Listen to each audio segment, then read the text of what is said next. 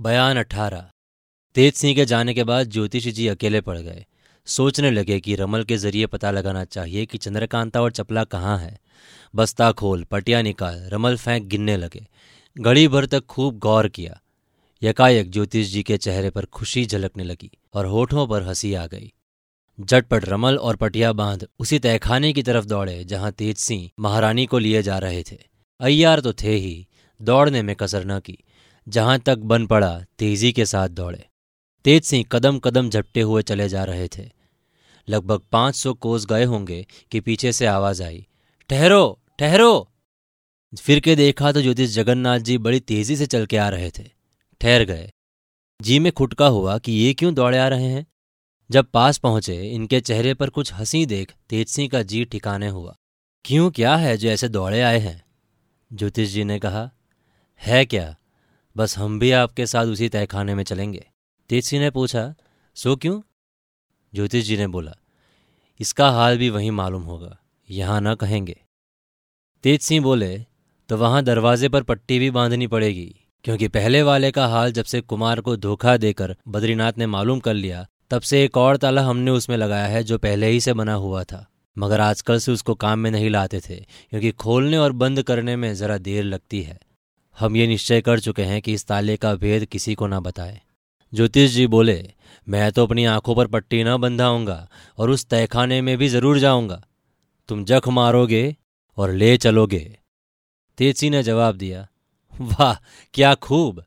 भला कुछ हाल तो मालूम हो? ज्योतिष जी बोले, हाल क्या? बस पौ बारह है। कुमारी चंद्रकांता को वहीं दिखाऊँगा। तेज़ी ने कहा, हाँ, सच कहो ज्योतिष जी बोले, अगर झूठ निकले तो उसी तहखाने में मुझको हलाल करके मार डालना। तेजसी ने जवाब दिया, खूब कही। तुम्हें मार डालूँगा तो तुम्हारा क्या बिगड़ेगा? ब्रह्म हत्या तो मेरे हिस्से चढ़ेगी। ज्योतिष जी ने कहा, इसका भी ढंग मैं बता देता हूँ, जिसे तुम्हारे ऊपर ब्रह्म हत्या न चढ़े। तेजसी ने पूछा, वो क्या है? ज्योतिष जी ने जवाब दिया, कुछ मुश्किल नहीं है। पहले मुसलमान कर डालना, तब हलाल करना। ज्योतिष जी की बात सुनकर तेज सिंह हंस पड़े और बोले अच्छा अच्छा भाई, चलो। क्या करें? आपका हुक्म मानना भी ज़रूरी है। दूसरे दिन शाम को ये लोग उस तहखाने के पास पहुँचे। ज्योतिष जी के सामने ही तेज सिंह ताला खोलने लगे। पहले उस शेर के मुँह में हाथ डाल के उसकी ज़ुबान बाहर निकाली। इसके बाद दूसरा ताला खोलने लगे। दरवाजे के दोनों तरफ़ दो संगे मरमर के पत्थर दीवार के साथ खड़े थे। दाहिनी तरफ़ से संगे मरमर वाले पत्थर पर तेज सिंह ने ज़ोर से लात मारी। साथ ही एक आवाज़ हुई और वो पत्थर दीवार के अंदर घुसकर ज़मीन के साथ सट गया। छोटे से हाथ भर के चबूतरे पर एक सांप चक्कर मारे बैठा देखा, जिसकी गर्दन पकड़ कई दफ़ा पेज की तरह घुमाया। दरवाज़ा खुल गया। महारानी की गठरी लिए तेज सिंह और ज्योतिष जी अंदर गए। भीतर से दरवाज़ा बंद कर लिया। भीतर दरवाजे के बाएँ तरफ़ की दीवार में एक सुराख हाथ जाने लायक था। उसमें हाथ डाल के तेज सिंह ने कुछ किया, जिसका हाल ज्योतिष जी को मालूम न हो सका। ज्योतिष जी ने पूछा, इसमें क्या है? तेज सिंह ने जवाब दिया, इसके भीतर एक किल्ली है, जिसके घुमाने से वो पत्थर बंद हो जाता है, जिस पर बाहर मैंने लात मारी और जिसके अंदर सांप दिखाई पड़ा था। इस सुराख से सिर्फ़ उस पत्थर के बंद करने का काम चलता है, खुल नहीं सकता। खोलते समय इधर भी यही तरकीब करनी पड़ेगी, जो दरवाजे के बाहर की गई थी। दरवाज़ा बंद करके ये लोग आगे बढ़े। मैदान में जाकर महारानी की गठरी खोल उन्हें होश में लाए और कहा, हमारे साथ साथ चलिए, आपको महाराज के पास पहुँचा दें। महारानी इन लोगों के साथ साथ आगे बढ़ी।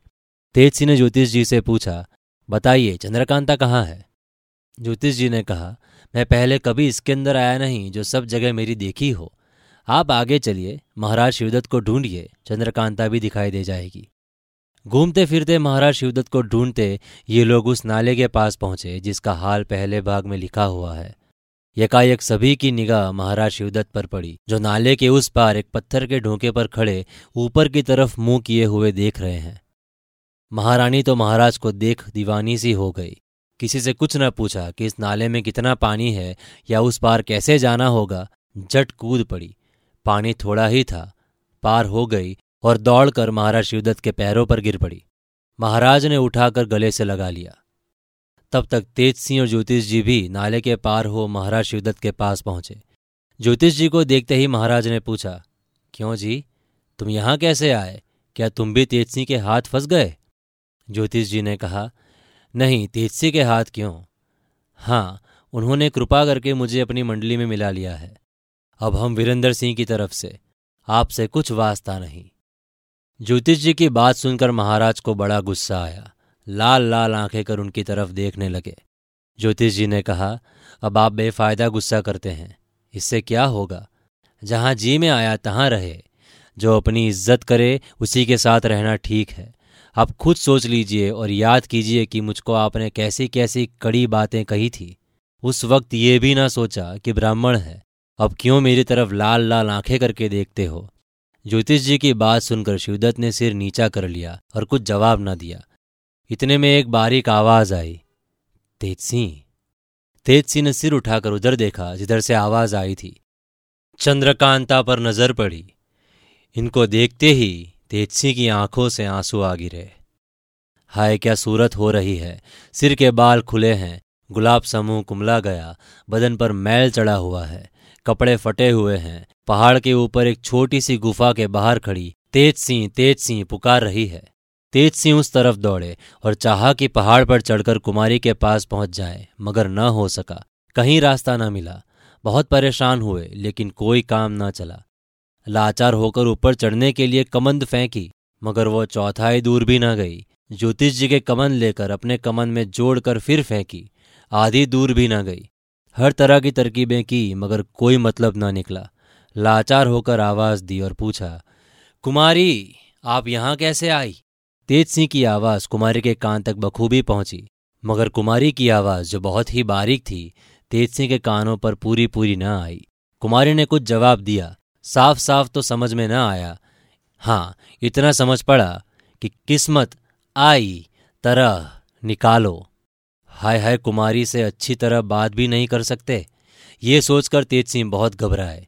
मगर इससे क्या हो सकता था?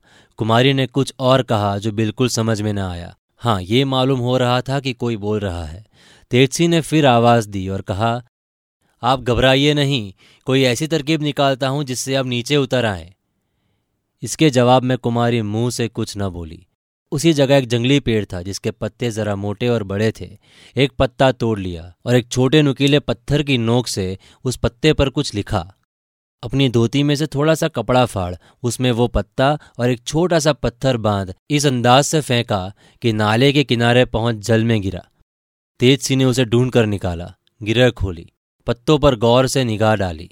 लिखा था, तुम जाकर पहले कुमार को यहाँ ले आओ। तेजसी ने ज्योतिष जी को वो पत्ता दिखलाया और कहा, आप यहाँ ठहरिए, मैं जाकर कुमार को ले आता हूँ। तब तक आप भी कोई तरकीब सोचिए जिससे कुमारी नीचे आ सके। ज्योतिष जी ने कहा, अच्छी बात है, तुम जाओ, मैं कोई तरकीब सोचता हूँ। इस कैफियत को महारानी ने बखूबी देखा, मगर ये जान न सकी कि कुमारी ने पत्तों पर क्या लिखकर फेंका और तेज सिंह कहाँ चले गए। तो भी महारानी को चंद्रकांता की बेबसी पर रुलाई आ गई और उसी तरफ़ टकटकी लगाकर देखती रही।